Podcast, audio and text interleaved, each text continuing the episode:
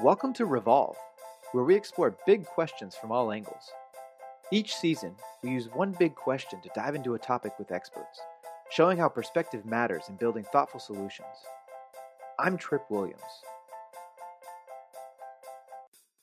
Season 2 What can we do to mitigate the effect of climate change for those who will be most affected by it? This season, we talk with experts to explore transforming industries like manufacturing and finance into environmental allies and how we support communities impacted by climate change the most. Today, I'm excited to welcome Carla Brolier, the founder and director at the Climate Justice Initiative, the first Indigenous climate change organization in the U.S. and the first to be led by a board of Indigenous women.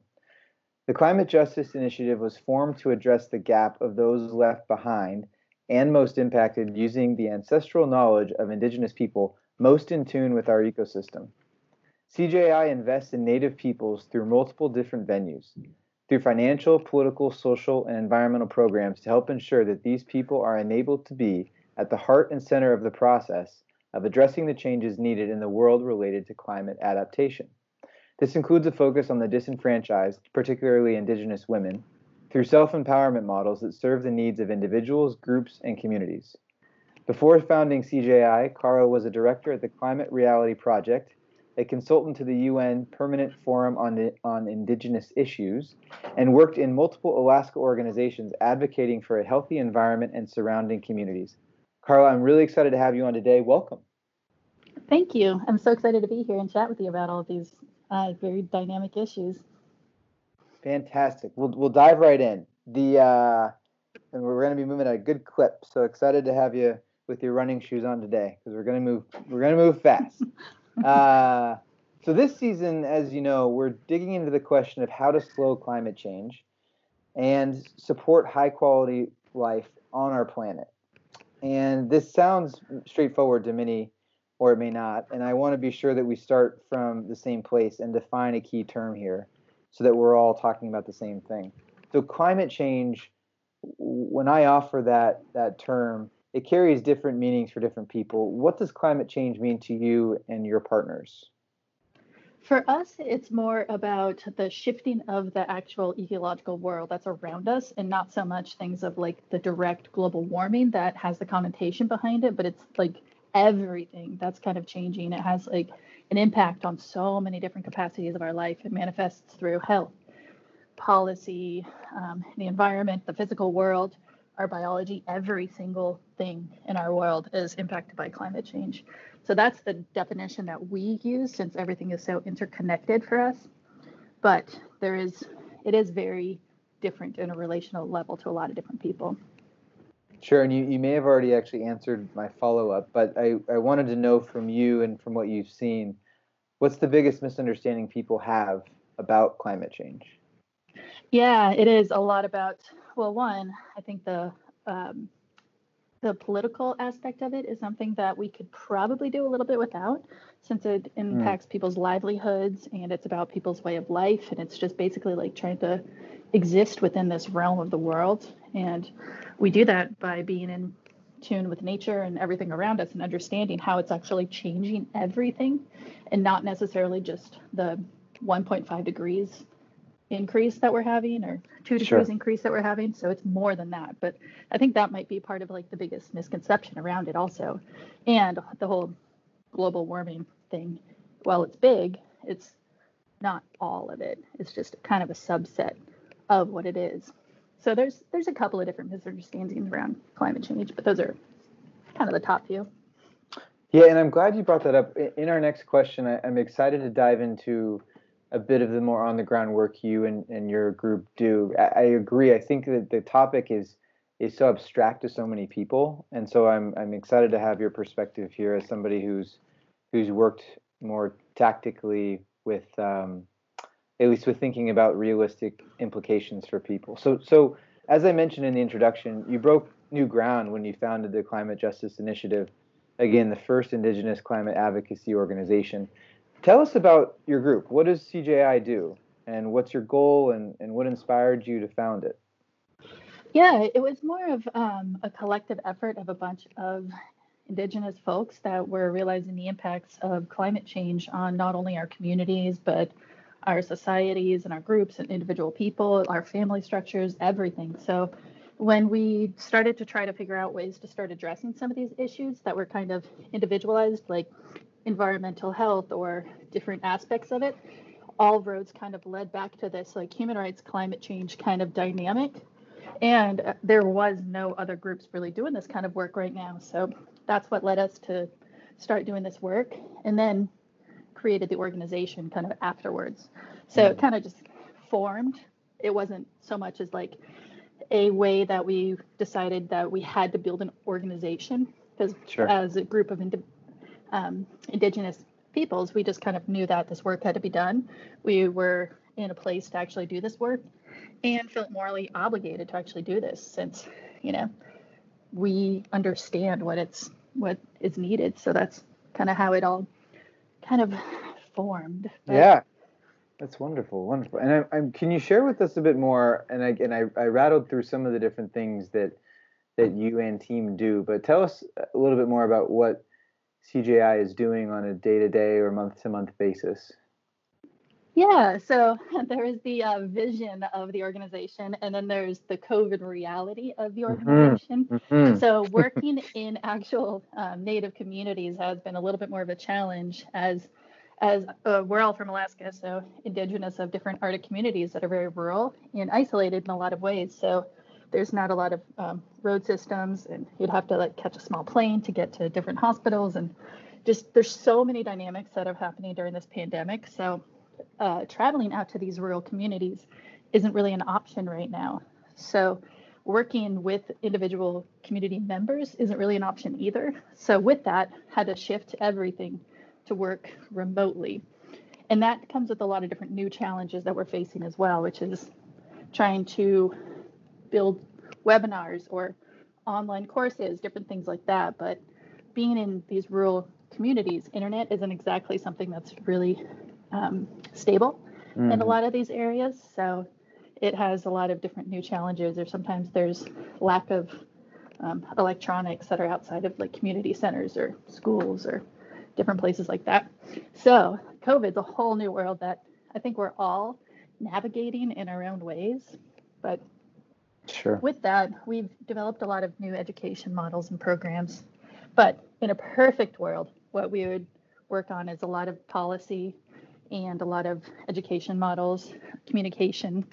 And one of the bigger things that we're working on right now is how to redefine new economic models Mm. Um, and that one I'm really excited about to figure out how we're actually going to be start shifting some of this um, dynamic to something that's going to be more empowering to indigenous communities. So it's not that we have all of these indigenous communities that are historically the people that are protectors of the land. And then when the climate change starts to impact the land, these people are unable to respond to it because they're kind of trapped between the indigenous and the western two worlds where they have to work nine to five kind of jobs and pay for you know ten dollars a gallon of diesel to pay for freezers sort of a thing mm. so it's really really extreme um, so with the new economic model what we're trying to do is create new ways to fund some of these programs to be able to allow indigenous people to have the creativity and space to do what they've always done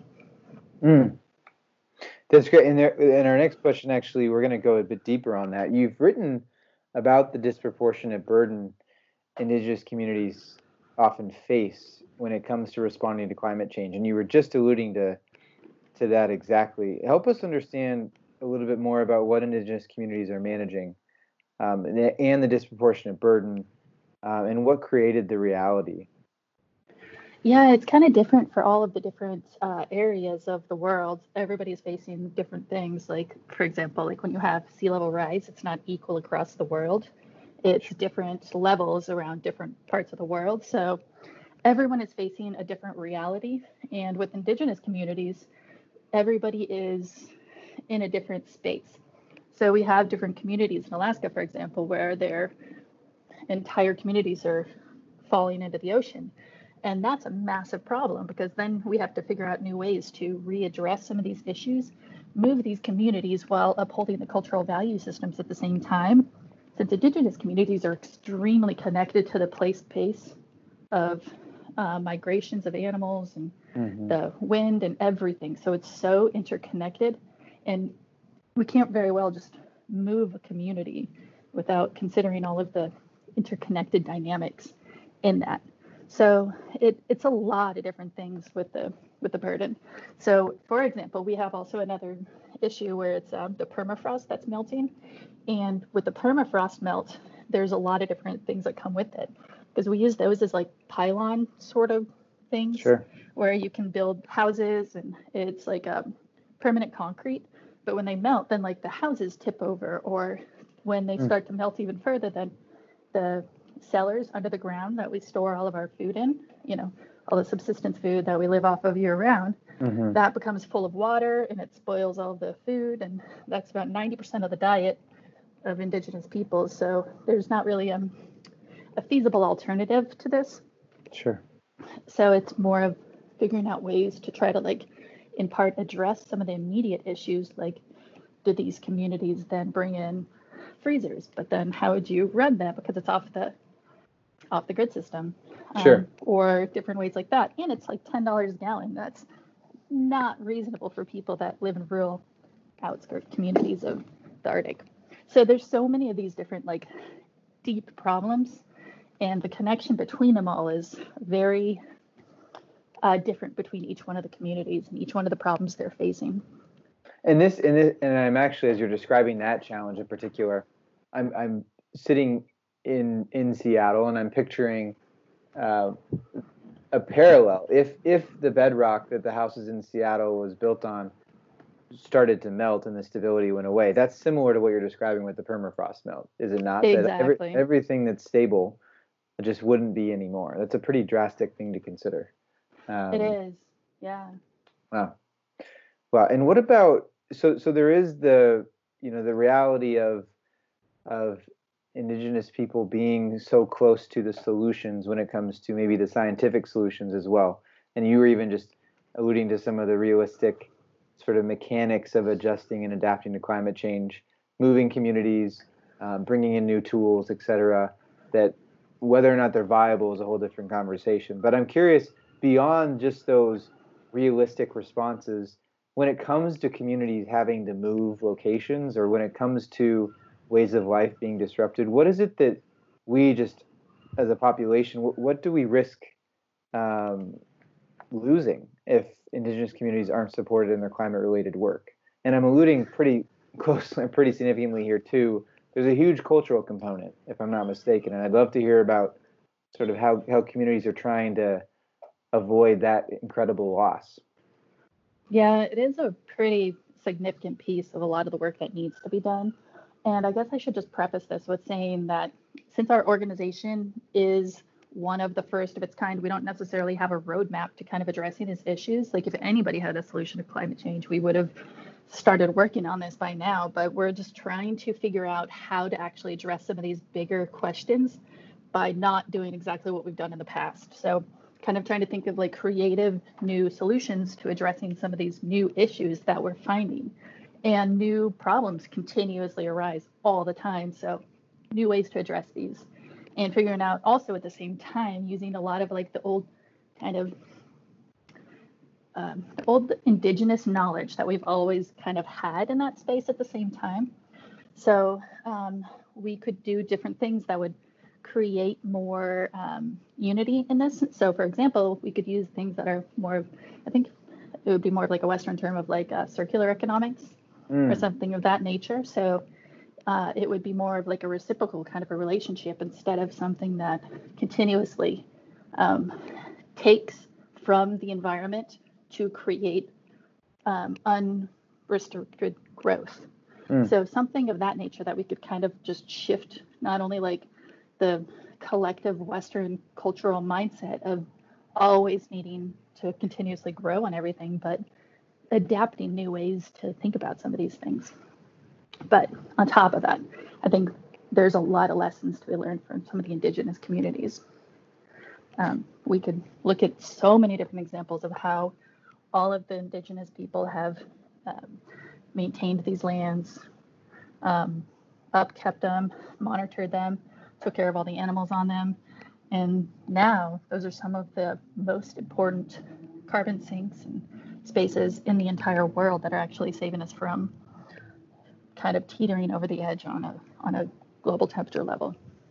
Yeah, and when it comes to the, the rootedness of indigenous communities is something that um, is is spoken about or brought up with some regularity, probably not enough, but there at least is recognition that indigenous communities have a sense of place, right, and a connection to ancestral lands and maybe just nature in general more than non-indigenous communities do. And I'm curious if you have an opinion on wh- where the break came for people who who aren't indigenous to an area. What what is it that led to non-indigenous populations maybe not being as closely connected to the place and the land?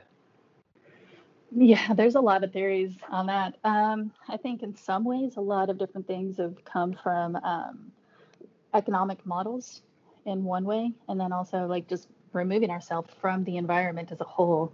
So if we live in an apartment that's air conditioned and we don't necessarily have to be in relationship with the world, we mm. have like a degree of separation from it. So we don't actually have to be involved in it. And if you don't see everything that actually happens, then you don't have to be a part of it either. Mm. So, you know, if you aren't part of out there with a, um, you know, fish camp or other things like that, you don't actually have like a in tune rhythm of the world that's on a continuous basis. So when you lose that rhythm or you don't have a connection to it anymore, you don't really know the shifts that are happening in the world outside and around you. Mm. So right now, your, your leading indicator is the store shelf as opposed to the actual system where where those things come from. Yeah. yeah. Yeah. And, and so can you share with us um, an example maybe of a community you've worked with and the sort of challenges they've been facing and what you've been doing with them? I know we're working in a in this abnormal reality um, in the middle of 2020, but I'd love to listeners be able to hear a bit about um, sort of community you've, wor- you've worked with, and then on the end of that, you know, tell people how they can support your work. Yeah, yeah, of course. So with the when you're working with indigenous peoples, um, it's kind of like more of a larger breadth of uh, unique individuals, groups, and communities across um, a large area of land. I mean, Alaska in and of itself is massive.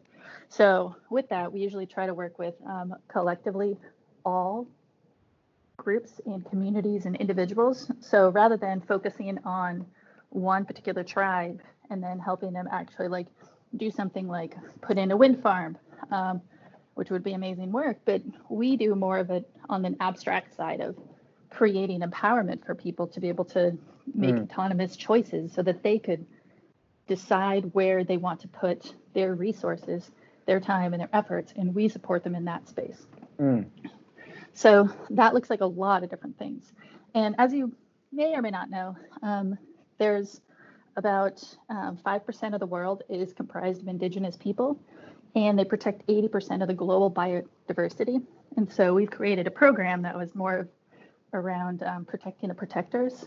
So our role is more to be a platform for them and to be a catalyst for change to empower what they choose to do in each one of the individual unique indigenous communities as we all have different struggles and different relations and different perspectives.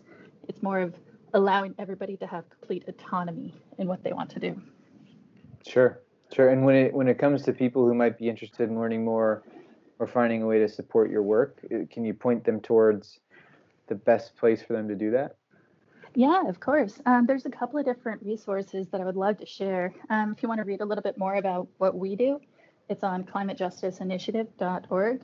And if there's other ways to just learn about climate change, the impacts, and especially the impacts it has on indigenous populations, women, children, land use, all of those different dynamics, I'd also look at um, Drawdown. It's called Project Drawdown, but they have a book and a website, mm. and they're one of my favorite organizations out there. Okay, and we'll put those up in the um, or include those in notes from the show so people can find it there as well. So earlier you you mentioned uh, or alluded to a topic in our next question. You you I remember you mentioning that we could probably do without the politics that that often accompanies climate change and climate change conversations. And, and I'm curious, as somebody who is who is so connected to the effort, uh, working in such a fraught topic area, it can be so difficult to connect with people who come from different parts of the ideological or political spectrum. How do you connect with people who are skeptical about climate change, even as a as a concept, um, either in the communities you're working with or or people associated with your work in general? Uh, and, yeah. And, yeah, we'll start there. It's, it is unfortunate that it's been so uh, politicized in a lot of ways. Um, there's really, at this point, with the science and the data that we have, there's no denying that the world is making a massive shift right now. And we're kind of on the precipice of this shift and determining how we actually move forward from here is going to have a massive impact on the next generation that comes, or even like when we're in an older generation ourselves. Mm-hmm. So, with that, how to communicate that is a little bit more complicated. And it usually just depends on who we're talking to. But I try to drop some of the words that would politicize this, like global warming or climate change or things like that. And I hmm. talk about like maybe like the shifting of the biodiversity and ecological change and different things that are actually more uh, direct mm. and impacting people in their day-to-day lives. So be it like fish or um, sea ice that's not completely forming any longer, or different dynamics like that that might be really applicable, but they don't necessarily always associate exactly what would be happening in the world to the political argument that's happening. So as long as we can just separate those things, then I think that's a good way to start approaching some of these issues. That's great. Thank yeah, thank you for sharing that. That's a really helpful set of su- suggestions to to make the conversation more productive and less divisive.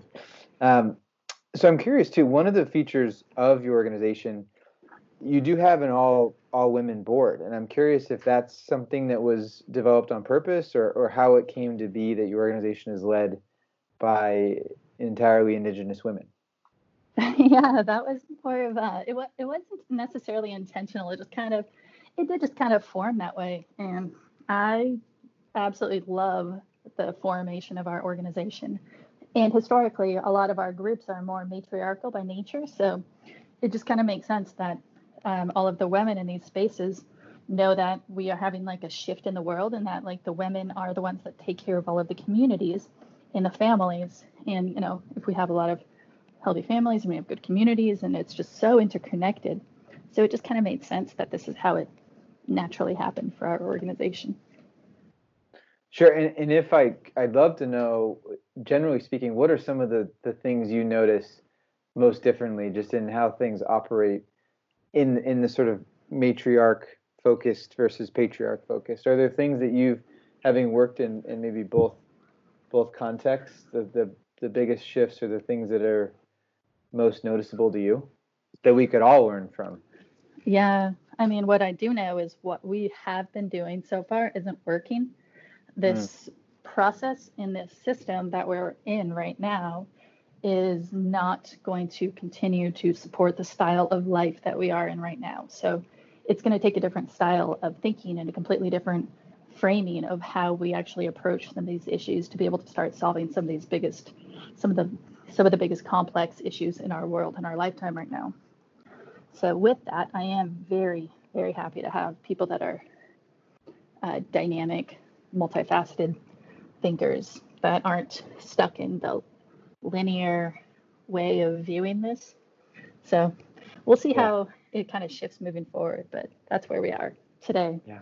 But being COVID, is everything is more complicated.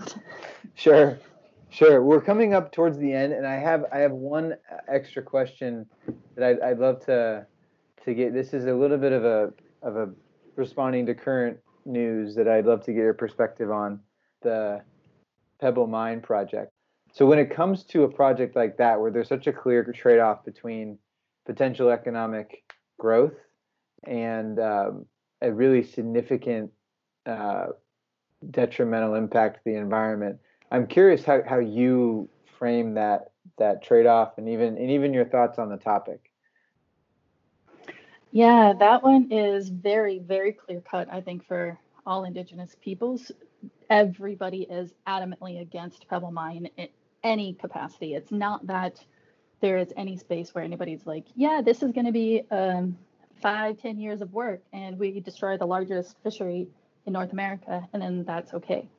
This is more of thinking about like a longer term impact of how we are going to survive as peoples moving forward.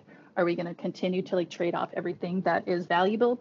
And it's kind of in the same parallel as the Arctic National Wildlife Refuge, except they're kind of different. So the money isn't going to actually go to the native communities or the native peoples. It's going to be going out to different places across the globe.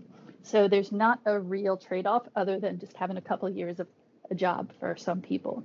So it really shouldn't be as much of a conversation as it even is, except for the fact that it's a potentially a very large income for some of the federal governments.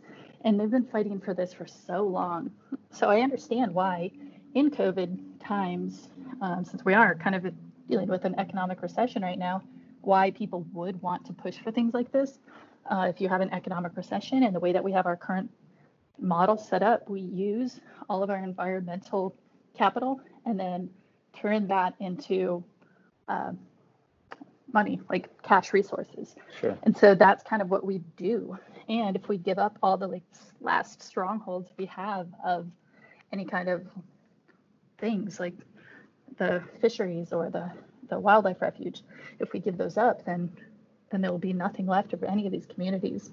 And it's more than just like the the fish that would be lost. And same with um, the Arctic National Wildlife Refuge. So it's, it's more than just the caribou that'll be lost. It's the people that are there that live on this.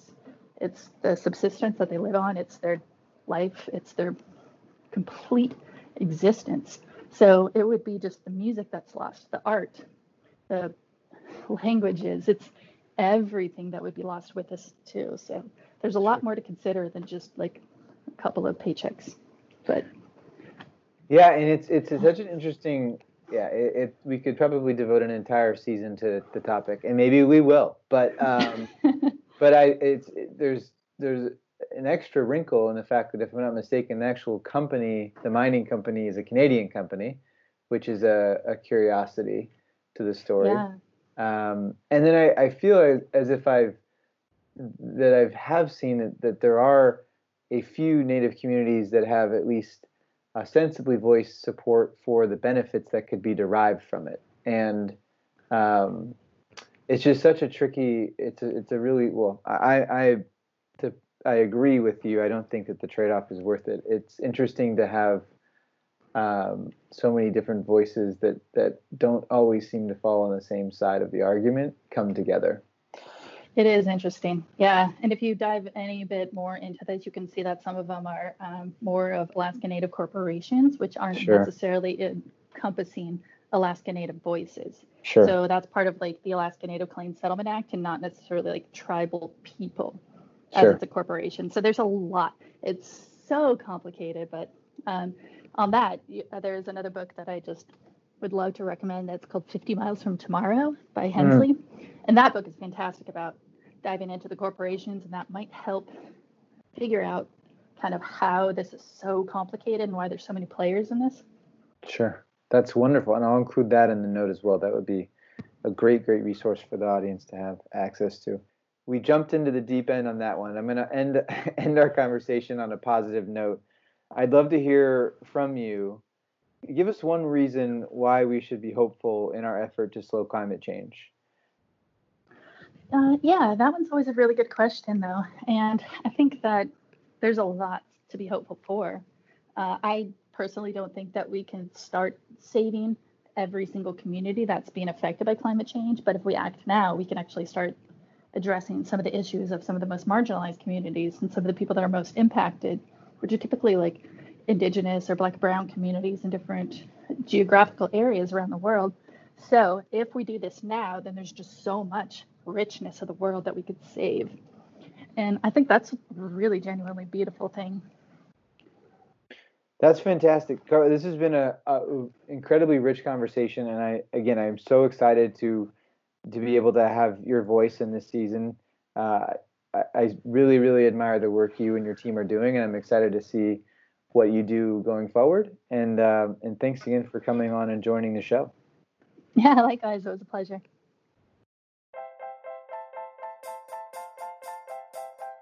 Thanks for listening. Check the show notes for links and information mentioned in the episode, and explore the other episodes in this season to learn more on this topic. Before we go, subscribe to our show to get new episodes as soon as they come online. And please rate us on whatever podcast app you use. That helps other people discover the show as well. We'd be excited to hear from you. Send us a mail at revolvepodcast at gmail.com.